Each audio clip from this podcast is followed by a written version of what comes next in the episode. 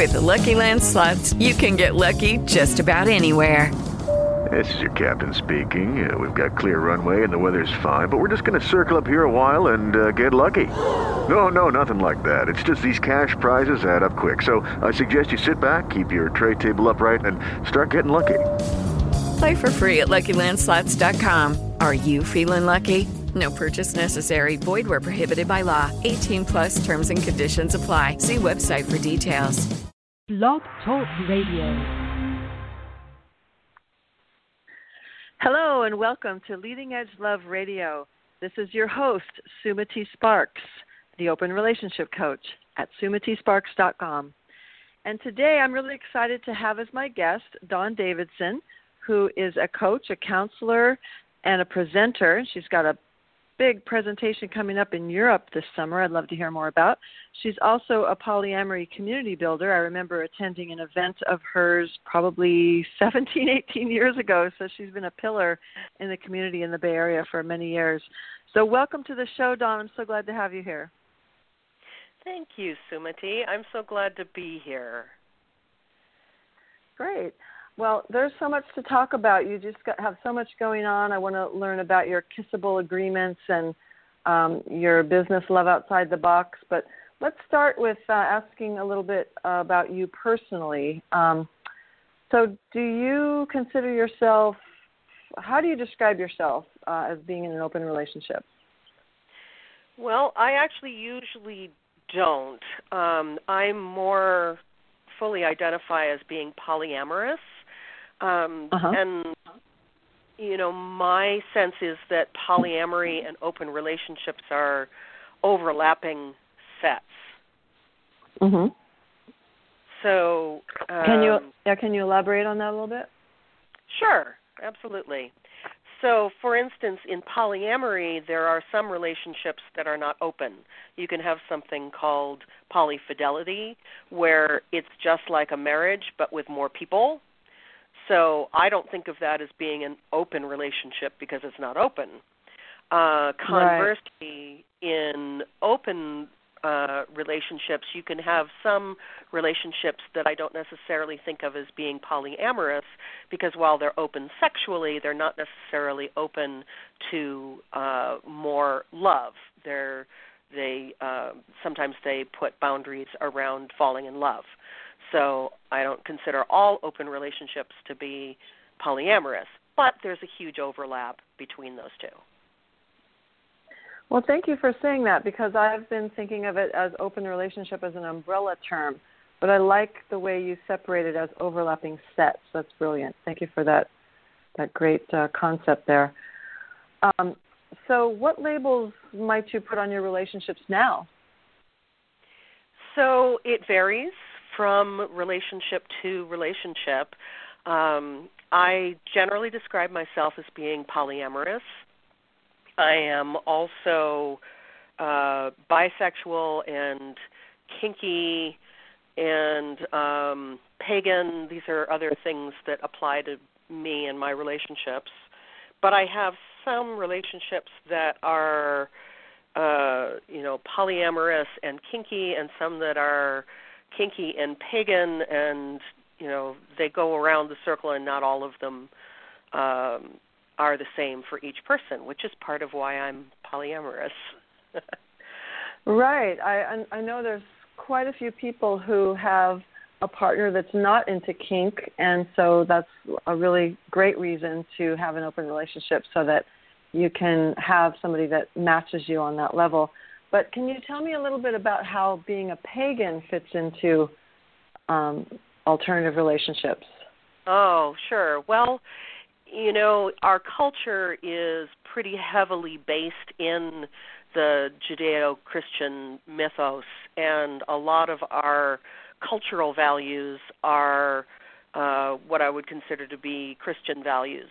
Um, and so many times identifying as a pagan, um, I tend to feel a little less uh, connected to a lot of uh, the standard cultural ideas.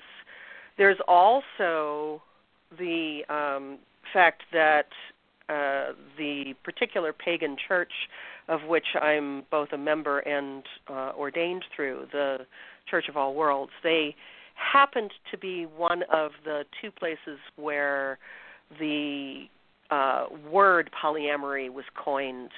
Um, it was coined uh, by Jennifer Wesp, um, and it was also coined by um, uh, by um, the uh, priestess of Church of All Worlds, uh, Morning Glory Zell, uh, Morning Glory mm-hmm. Zell Ravenheart. So for yeah, me, I've heard that she coined it, but I did, I haven't heard the other lady's name. Yeah, you'll find if you look it up in I think it's Merriam-Webster has it listed under Jennifer Wesp. They decided oh, that really? had stronger claim. Yeah, I personally think it came from Morning Glory, but Uh-huh. um, uh-huh. you know, there's there's definitely a question about who said it first, when, and where. Uh, mm-hmm. So, you know, for me, I find that these things are overlapping. That the part of the reason that I went to uh, paganism was because of the uh, explicit support for polyamory and open relationships, and the idea that, um, you know, no matter who or how many you love, the love is always okay. Mhm. Yes, and I like what you say on your website as love as a spiritual path, and that you're an ordained minister in your pagan community. Um, so it sounds yes. like spirituality is a big part of of what you practice as well as what you coach. It's definitely a piece of it. I work with people in all kinds of spiritual paths. So right mm-hmm. now I have some clients who are uh, atheist, um, and I also have some who are pagan and some who I think identify as Christian. Um, mm-hmm. So I, you know, I really do work with all uh, sorts of people, and um, I sort of walk a middle path on a lot of these things. Mm-hmm. I'm trained actually as a scientist. Um, mm-hmm. uh, you know, I have a degree in genetics from UC Berkeley. Um, mm. So I'm trained to think that way and I also feel a deep um, reverence for the the wonder of the universe, um, mm-hmm. and uh, I am open to receiving information in a variety of ways, and to however my clients might receive information. Um, mm-hmm. so. You know, I've been thinking a lot lately about spirituality, how much it helps me with um, with jealousy and transforming jealousy because it helps me understand who I really am as a spiritual being. And um, when I really get in touch with that source energy, I don't feel like there's any lack in the world, that I'm love and there's enough for everyone. So I'm yes. wondering if you have found spirituality helpful in with yourself and or with your clients with managing jealousy. Oh, sure. I definitely, uh, I definitely find that to be true. That if you are really in touch with, um, I would say the the attitude of gratitude, you know, really mm-hmm. being uh, in touch with uh, whether you put the label spirituality on it or not, you know, however it is you want to frame that, understanding uh, that there is a world of good out there if we can only focus our attention on that. Mhm. Right, exactly. And sometimes when we're triggered in our jealousy, we are focused on something that isn't working and we are blind to all the things that right. are working. Yes, that's very right. true. I mean, I mm-hmm. do actually also do quite a lot on jealousy. I have a lot of, you know, sort of concrete tools. Uh, one of the workshops I offer is uh, the jealousy tools workshop, um, and so I have a lot of very down to earth, concrete approaches to jealousy. And you're right that you know someone being able to be in a more um, spiritual mindset um, uh, in a mindset of gratitude is really super helpful as well. Mhm. And can you share with us maybe one additional of those concrete tools for jealousy? Okay. Um, so, uh, one of the things that I notice is that jealousy, uh, I usually think of it as being a complex of emotions. It's not a singular emotion, although our culture mm-hmm. tends to represent it as such. But mm-hmm. usually, jealousy is made up of some proportion of envy, I want that too, plus mm-hmm. some proportion of uh, fear or anxiety. I'm afraid I'm going to lose mm-hmm. that. Um, mm-hmm. It's also there can also or be or. I'm afraid I'm or or I'm afraid I'm not enough. Right. Yes, I'm afraid I'm going to lose it. I'm afraid you're going to take it away, or I'm afraid that I'm not enough. That somehow mm-hmm. there's something wrong with me. And mm-hmm. so, because it's almost always made up of some portion of fear, any tool that will work on anxiety will work on jealousy. Uh, mm-hmm. So, you know, that includes simple things like the old counting to 10 thing, which basically is mm-hmm. just giving our bodies enough time to get the chemical cascade calmed down and to get our brains back online. You know, that will work.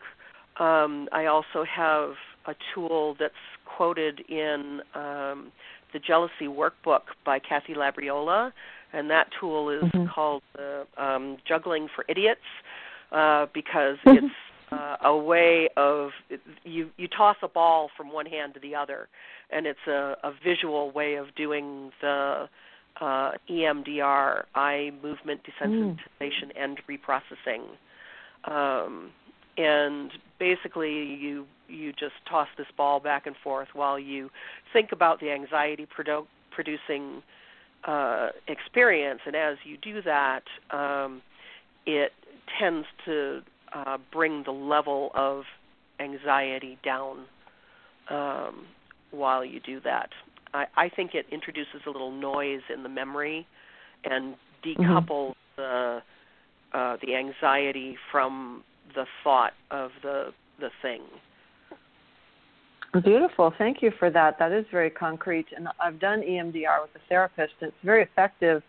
Um, so that's a great skill people who are listening can use right away. Just toss a ball from one hand to the next, and as your eyes look left and right, left and right, left and right, something happens with the synapses between our left and right brain, and we get all kinds of insights into our reasons why we're feeling a certain way or behaving a certain way. So that's a great tool. Yeah. Thank you so much.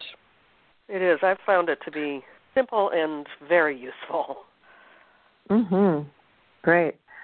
So you also talked about being in the kink lifestyle, and you work with other people that um, practice that lifestyle as well.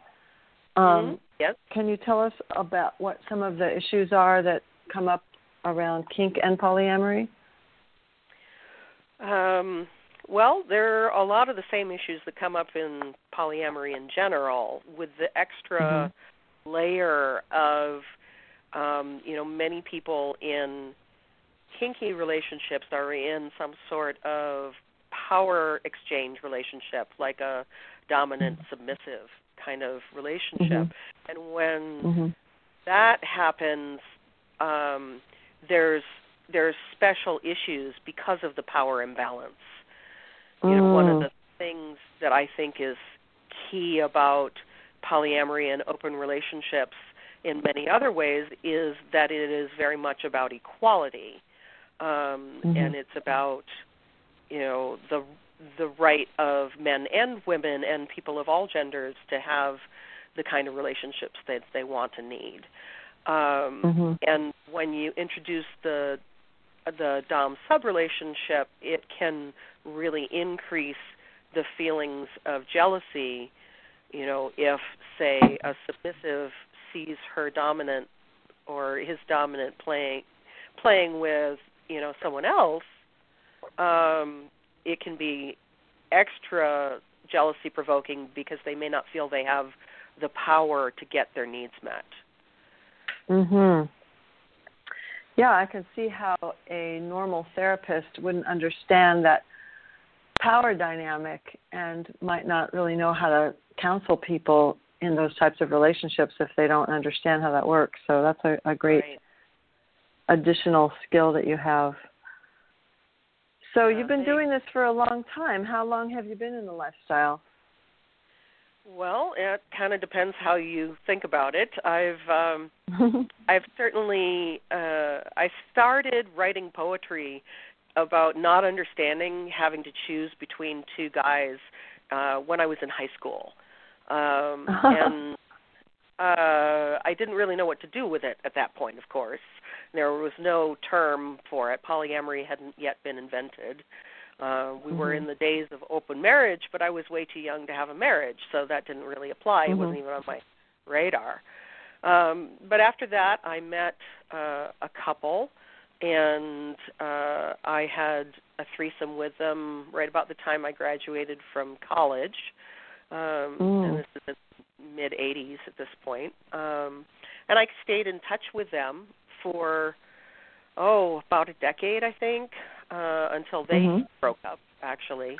Mm. Um, and that's part of why I de- identify as polyamorous um, more than many other kinds of uh, labels because I do have that sort of emphasis on on um, connection over time, which I find to be Mhm. often really a key there. Uh, so there's all of that, and then you know then I got together with the man who became my husband, and we started out in a threesome relationship, but closed our relationship, and then he had an affair.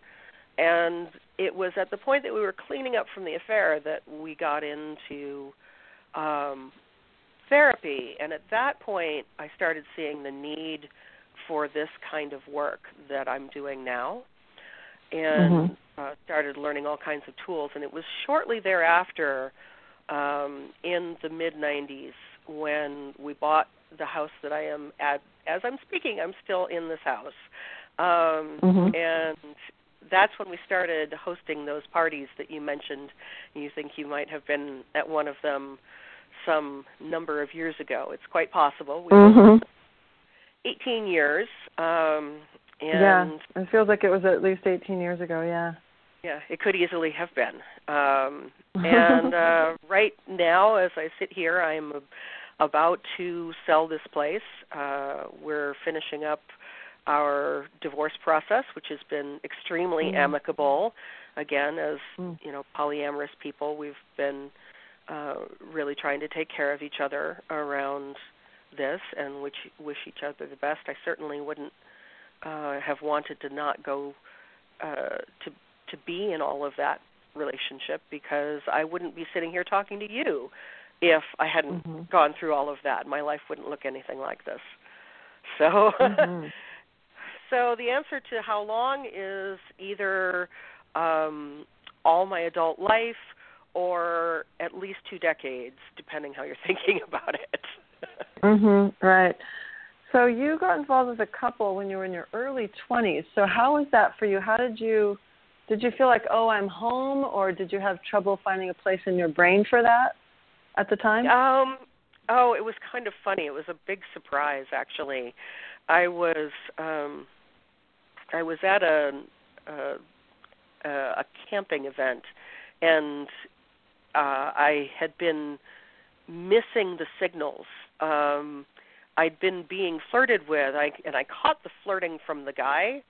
Um I understood that, but I didn't understand the flirting from the woman until they literally dragged me off into a, a a tent and she leaned over and kissed me. At which point it was like there was this like little you know explosion in my brain. It was like, oh, I get it. so, um, did you know you were so bisexual at that time?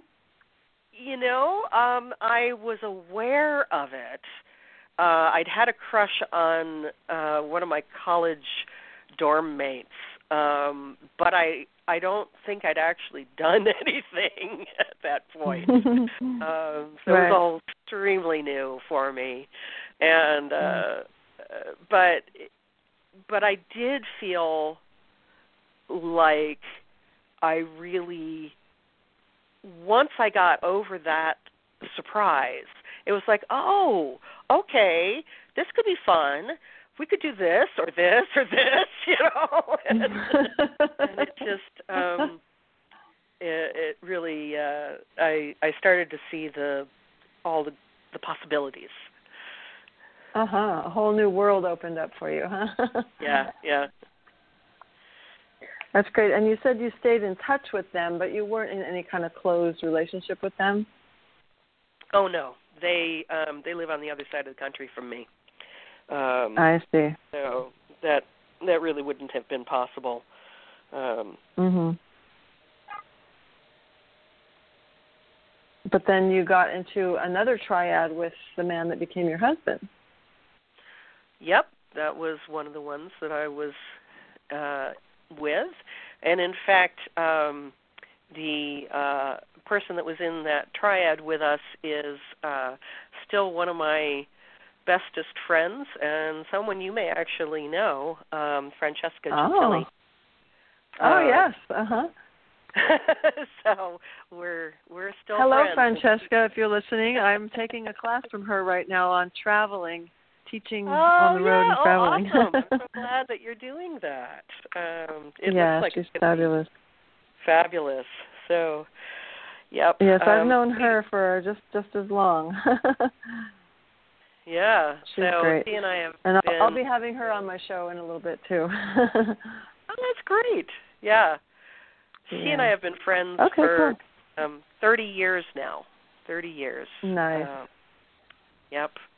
And um we laugh sometimes because neither of us is with the man that we were both the other woman around, but we are still with, with Yes. each other. So, you know, girl power. That's so true. I always say that that you know you got to stay with your sisters because the guys come and go and they tend to die sooner than us and we'll be in the nursing home with our girlfriends. That's right. That's right. That's great. Very true. So then you so then you started coaching um around 1998. Yes, yes. Um, my ex and I, at that time, we had been doing some work with some folks, helping people write um, wedding ceremonies and um, performing their wedding ceremonies. Um, and there was some outgrowth of that. Uh, some folks came to talk with us after some pool parties, actually. Um, Mhm. and um, we had some folks who just wanted to sit down and pick our brains and pay us for the time, and also some other folks that um, they wanted to do some work, and we said, well, we d- we're not sure, but let's you know look at it as an outgrowth of this process that we had been looking at for doing pre-wedding counseling kind of stuff. So Mhm. that's where Mhm. we got that start. Great. And then after that, did you do the um uh I'm spacing on the name, the counseling program, the interchange. Did you do interchange later? Uh, I did interchange much later, actually. Um, Mhm. That came from me about a decade ago. I went through in 2006, 2007. The program was still Mhm. pretty small at the time. We had about Mhm. 20 Mhm. people in our class. Great program. I got a lot out of it. I have no idea how it is now because it's it's grown so much. Uh, Right. Yeah, it seems like everybody in the Bay Area has done it, except for me. I It- haven't it- yet. You haven't yet, huh? Well, you know, it's probably No. worth doing.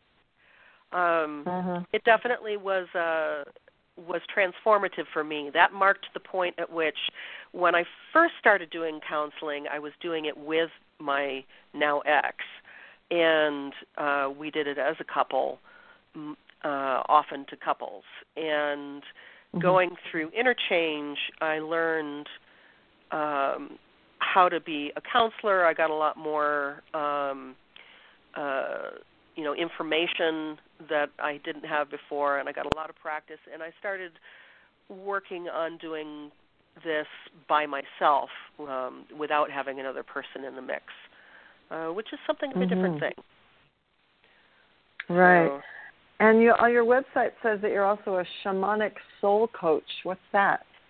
Yeah, well, again with Francesca, uh, she has uh, oh. she had a course anyway called Shamanic Soul Coaching, um, and uh, that is uh, basically taking the idea of a sort of a sh- shamanic view uh, that everybody has a um, has a a family, a, a you know a group of different aspects within themselves, and that uh, sometimes what you need to do is you need to understand who's running the show. Uh, mm. That you know, if you ever find yourself doing something and going, "Why the heck did I just do that? I don't understand. My conscious mind didn't want to do that, but I still did that."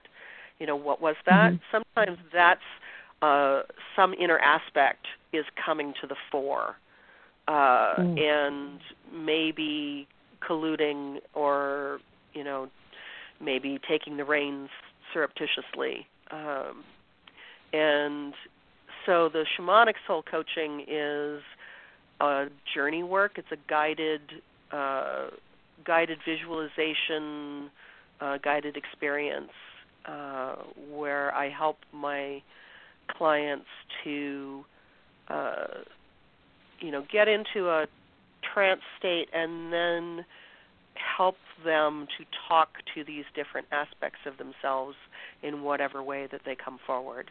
It's actually one of my mm-hmm. favorite things to do. Um, I really beautiful. So it sounds like it helps you get in touch with those subconscious beliefs and um, all that subconscious nonsense that doesn't really work anymore, and kind of it become can be that. befriend befriend those parts of befriend your shadow exactly. parts of yourself and integrate them more. Yeah. Right. And I think one of the the things that I like about it is there's also it's a very non-pathologizing view that says these parts aren't necessarily light or dark. They're not, you know, necessarily shadow or or good. They're they're just parts and they have their own motivations and their own triggers and their own needs. And if we can really befriend ourselves and really get in better touch with all the parts of us, then we can get people, we can get ourselves on the same page. We can also maybe harness the energy of the maybe the angry teen um, to, toward some different end. You know, I had, I had a client who um, uh, who does have this sort of rebellious teen, and in a session not long ago, I was um, talking with her and pointed out that that teenage self had figured out how to do some things and maybe it wasn't so great at the time that she figured out how to go you know get on a bus and go three towns over every week for through the summer. But isn't that amazing that she had that ability? And if we could just tap mm-hmm. into that in her current life you know she'd really be able to power through some of the struggles that she's having. Mhm so, beautiful. Thank you yeah, that's great. That's great that you have that additional training. Um, yeah. So if you're just if you're just joining us, you're listening to Leading Edge Love Radio, and this is your host, Sumati Sparks, the Open Relationship Coach at sumatisparks.com. And we're speaking with Dawn Davidson, who is a longtime polyamory coach. And I'd like to find out a little bit more about your work, Dawn, and some of the programs that you've created. Um, maybe we can start with what type of advice might you give a couple or a person who's just starting out uh, to have a non-monogamous relationship? Well, um, there's an old saw on the polyamory boards that says um, the poly mantra is communicate, communicate, communicate. And mm-hmm. uh, I think that's a pretty good place to start. Um, I I think it's absolutely crucial that we communicate with our partners, whether there's one of them or many of them, uh, and at the same time, um, when we do try open relationships or polyamorous relationships, they tend to involve more people, more moving parts, more schedules, and so communication becomes of utmost importance. Um, mm-hmm. You know, that is certainly one of the things that I would um, advise. Uh, now, what do you say to the naysayers who say, "Oh, polyamory requires so much processing"? How would you respond to that? Well, you know, uh, to some degree, uh, I would say, yep. And if you don't like to talk about relationships, it might not be your best choice. Um, mm-hmm.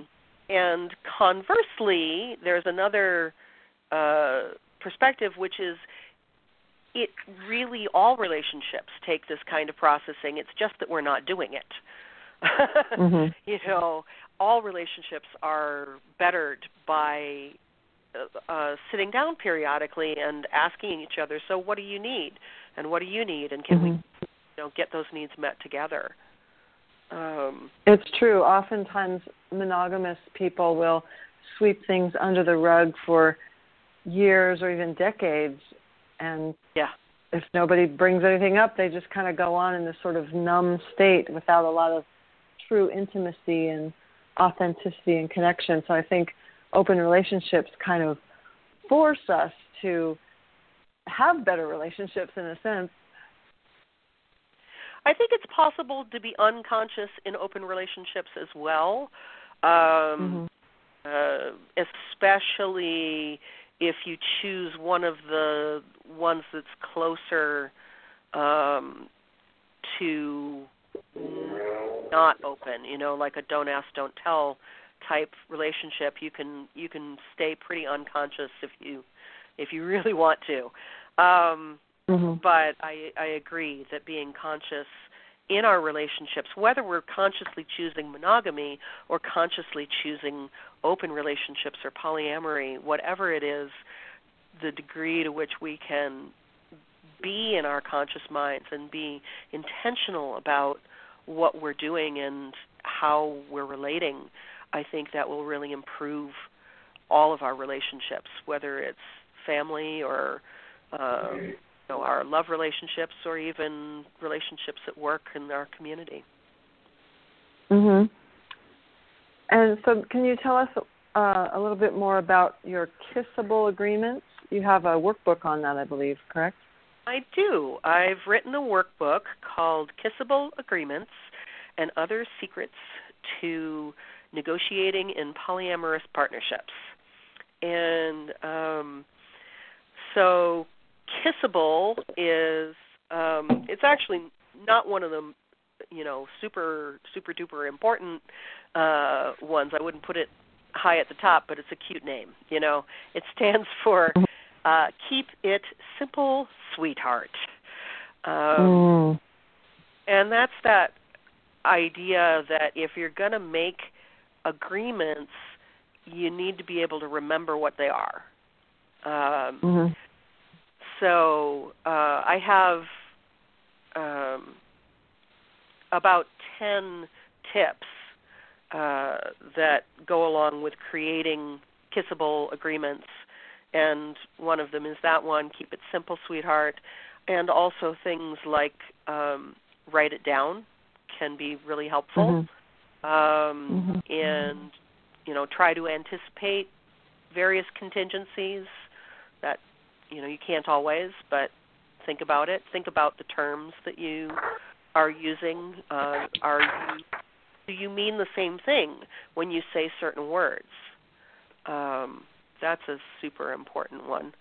Um, mm-hmm. Seems so simple, but you'd be surprised. Like something as simple as "Don't stay out too late." That could be Right. interpreted in a lot of different ways. yeah, what's out? Right. what's too late?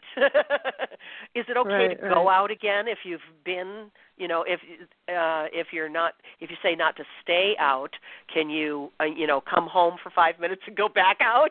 You know. There's it's amazing how many ways we can miscommunicate if we try. Right.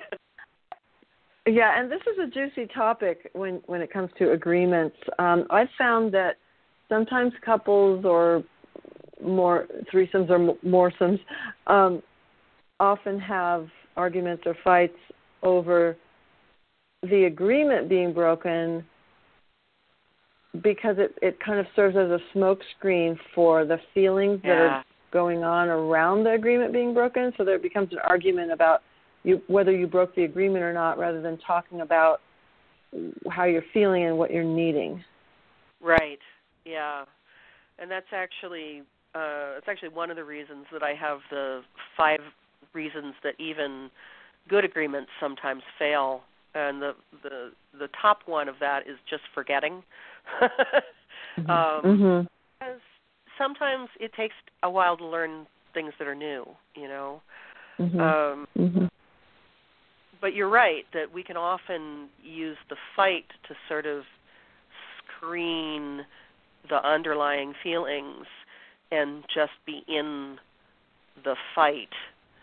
Um, one of the things I've found uh, that I got learned from some of my clients um, quite a while ago now is that if you're involved in one of those um, disagreements where you're like going around in circles and you find yourself going around for the second or the third time on the same thing and you're explaining to the other person and then they explain back to you you know Mhm. well if you just understood then you would agree with me except Mhm. that's not necessarily true and what needs to happen is one or both partners at that point need to um they they need acknowledgement um Mhm.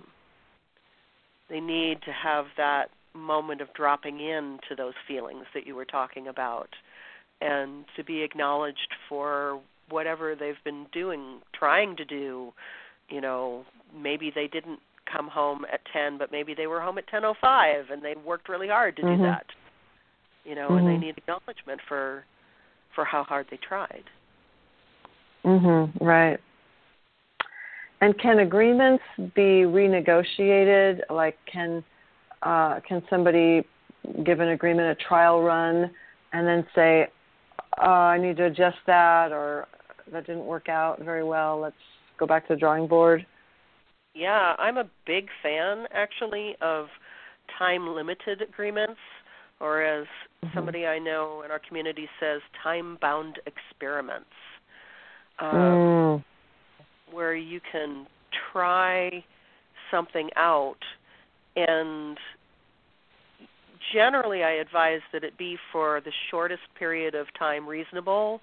Um, Mhm. Most agreements, something like two weeks ish, is good because beyond that you start to forget um or conversely you think that it's set in stone um and I think that it's really great to have agreements be sort of a a living document, you know, something that grows and changes as your relationship grows and changes. Mhm. Yeah, that that's something uh thought came to me from the book More Than Two. Uh they Mhm. talk about um if you're going at the slowest pace of the person in your polyamorous pod, um, for example, maybe there's a triad and they want to add a fourth person and one of the three people says, No, I'm not ready for that but the other two are gung ho about it. So Right. they say, okay, well, let's let's not do it yet if you're not comfortable. Um, but to put a time limit on that so that that person is given ample time to grow and um, have get their needs met around whatever they need, but to not have that be forever where they're holding everyone hostage. Exactly. You know that can definitely be an issue. Um, I know that um, Franklin and Eve. Uh, uh, they they definitely Franklin in particular has a view of not appreciating uh rules very much. He really doesn't Mhm. like rules. Mhm. Um Mhm. And uh Because you're dealing with human beings and you're dealing with love and you're dealing with all these unpredictable things and if you put too many agreements on it, you can hurt people. If you have a hierarchical couple like a primary partnership mhm. and that that brings up the concept of the veto, right? Like if Right. if they have if a couple has a veto agreement, um, that means at any given time one of the members of the couple can say, "I don't want you seeing that person anymore." Well, what about that person? You know, you're that can right. really what hurt them, right? Yeah, I agree. Um, it, you know, that's a. a I'm not a big fan of um, those kinds of agreements with vetoes, unless it's around something that is just it really is a deal breaker. Like I, I Mhm. think it's perfectly fine to veto somebody if they've proven themselves to be abusive, for instance. Mhm. You know, Mhm. I, I don't have a problem with saying no with a hard limit, uh, Mhm. but I do agree that um, imposing a set of rules on the quote secondary partner without them being able to uh, have input on them is um, potentially very damaging. Uh, Mhm. it's certainly not respectful of that other partner. Uh, one of the keys from my perspective is that for people to have agreements, and I do make a distinction there, um, uh, for people to have agreements, they have to agree. Mhm. It's an active process. It's not just someone presenting a list and saying, sign here. Right. And how would you distinguish between agreements and boundaries? Um, sometimes I use those words uh, interchangeably. Um, Mhm. I'm trying to think. So, uh, so often I've heard people talk about it as boundaries are the things that I have for myself. You know, I Mhm. get to say this is my body, and I have a boundary around you. You know, around this, and limits are things that I put on other people. Mhm. Agreements, or, or yeah, and agreements are something that you would make in conjunction with your partner as well, partners. Yeah, and agreements are a different thing altogether. Agreements are, um, uh, you know, you make these uh, these agreements as uh, I like to think of them as sort of training wheels. Um, in many cases, or um, I also like to use. Um, uh, so you can sorry, this is not clear. You can make agreements between two or more people, and people have to agree about them, or you don't have an agreement. Um, and sometimes what you need to do, especially for people who are, say, solo poly or uh, single and uh, practicing open relationships with people and they're not in a primary partnership, then what I have done for myself is I've created a set of agreements with myself which Mhm. come out sounding a little more like affirmations. Like this is a Mhm. statement of values. This is who I am and what I'm Mhm. doing, how I'm going to behave in this kind of situation, and then you get to sign on to that or not. Um, Mhm. But they're about me and my safety. Mhm. Right. And then there's requests. um, I know for me, um, I've been doing this for a very long time, and I have a primary partner, and we, our only agreement is that we, if we don't use protection with another partner, that we tell each other before we're sexual again. That's our only agreement. A good agreement. Um, but I have a request that he tell me if he has sex with somebody so that when I see her, I don't find out from her and then I feel like a deer in the headlights and I don't have time to process any feelings that I have about it. So I've made right. a request, but if he if he forgets, I'm not mad at him because he broke an agreement. I'm just like, hey, you know, that kind of felt uncomfortable. And then, you know, if I don't blame him or get angry at him, then he says, oh, I'm so sorry. I'll try better next time. You know, because people do want to honor requests as much as we can. Sure. Sure. Absolutely. Yeah, as long as I don't come at him with anger and blame. Right. Well, that's the difference also between a request and a demand. Um, mhm. Right. And I think it's crucial um, when making agreements. They're always based on requests. Um, Mhm. And you know, a, requ- a request is anywhere where th- any uh, any statement in which the answer to it can be no. If Mhm. if no is not a possible answer, then it's not a request; it's a demand. Mhm. Um, Right. and again, not all demands are bad. Um, Mhm. I demand that you know uh, my partners treat my daughter respectfully, for instance. Mhm. Um, Mhm.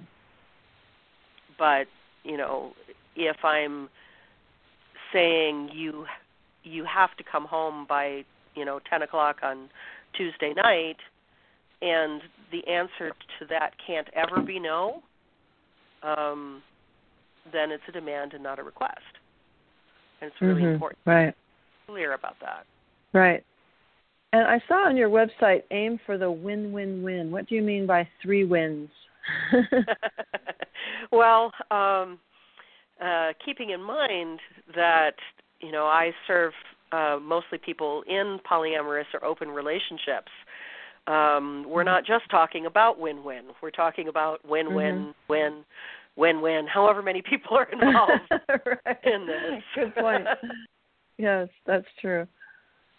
Great. So you're keeping everyone in mind because there is often a power dynamic. I used to be in a relationship with a man who was married and lived with his wife, um, and there was a, a a power imbalance there, and I didn't always feel like that was fully acknowledged or uh, you know presenced in our triad.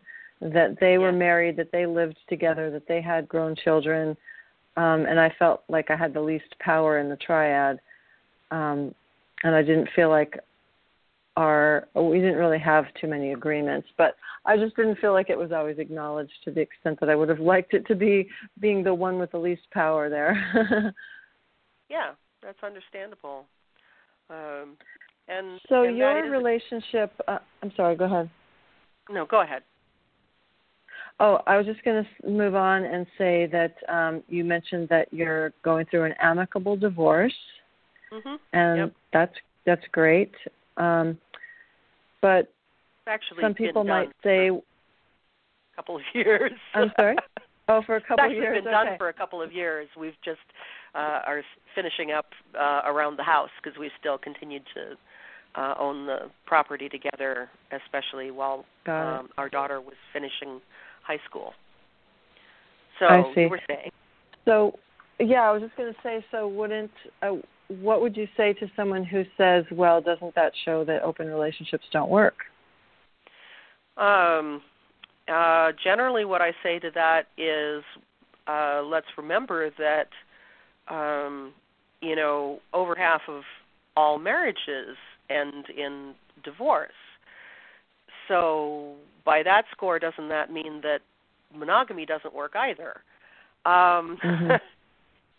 and um, I think it's also important to remember that you know length of relationship is not the only standard for success.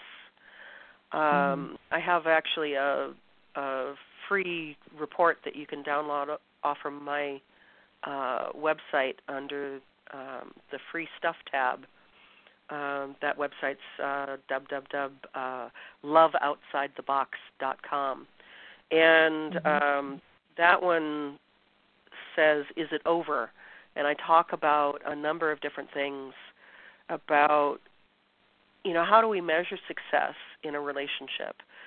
Uh, you know, length is a common one in our um, compulsory monogamy model, but it's not yeah, it's almost one like if you don't die die still married, then it's it's failed, which is kind of an Then extreme measuring Exactly. stick. Yeah.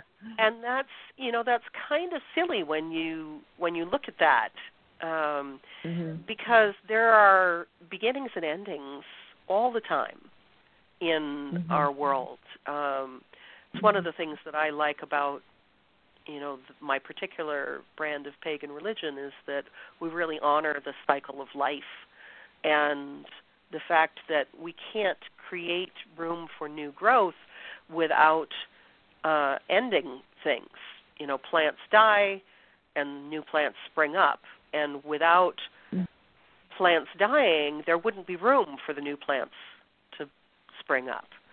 Um, and that Mhm. can often be true in relationships as well. You know, people talk about the the reason, the season, or the lifetime sorts of relationships. You know, not all relationships are long-term relationships, or not all relationships are primary relationships.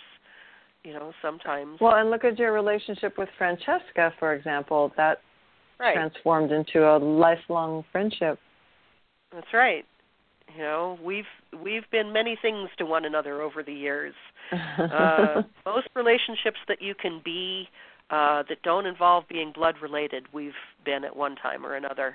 You know, student and teacher and uh, lover and friend and uh, the other woman and many Mhm, many different mhm. roles we've had with one another.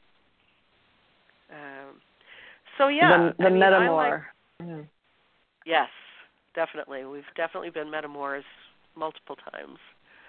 Um, so I really like uh, something that uh, Richard Bach said. You know, he's the author of Jonathan Livingston Seagull and uh, many other books, including One. Um, and at the end of his fairly lengthy marriage to actress Leslie Parrish, he wrote something, and this is para- paraphrased, but he wrote something like, you know, we're free to consider an ending of a relationship as a failure. We're also free to consider it as being a graduation. Mm. And I always Yeah, I love that. Mm-hmm. Um, and that's been a big piece of what you know has been happening between myself and my husband. We were together for a long time. Our relationship lasted about um 20 years of being, you know, really primary partnered to one another. And it's Mhm. been, you know, 9 or so years um now since uh since he first moved out and Mhm. It's been a long process of acknowledging what we gave to one another and all the important things up to and including having you know children together which will Mhm. never be a relationship that breaks you know we're Mhm. we're connected always that way and Mhm. so now I am looking at this as a, a graduation, especially with the fact that I'm going to be, you know, um, wrapping up here. I'm in the process of uh, about to sell my house, and really, it is feeling like a graduation. Uh, I'm Mhm. about to, you know, go off. I'll be spending some time back home with my parents, and then doing some traveling, including to the non-monogamies and contemporary intimacies conference that happens in Vienna this um, the end of the summer, which is so exciting. That's right. Congratulations on that. That sounds awesome.